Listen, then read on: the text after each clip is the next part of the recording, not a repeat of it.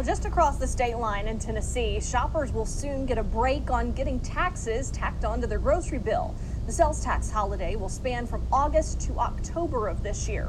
You may remember hearing about Mississippi having the highest grocery tax in the country during this election year.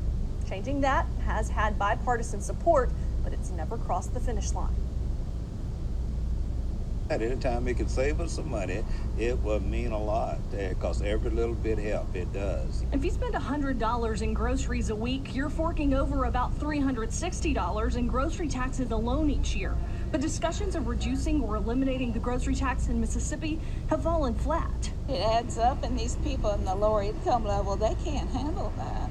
They've got to make up their mind if they want to stay home and not burn gas if they have a car or eat better than they've been eating or not eating at all or having their medicine. It makes a big difference for lower income. Senator Rod Hickman unsuccessfully proposed a month of tax free groceries, and another bill he filed would have done away with the tax completely. The one thing about grocery taxes is that this is an equitable place to uh, you know, have tax cuts. Other tax cuts that we've done, I don't see them as equitable. In the House, Representative Jeffrey Hulum III proposed cutting the tax in half to no avail. If you take just the taxes away from those groceries, those taxes can be paid to pay a uh, utility bill.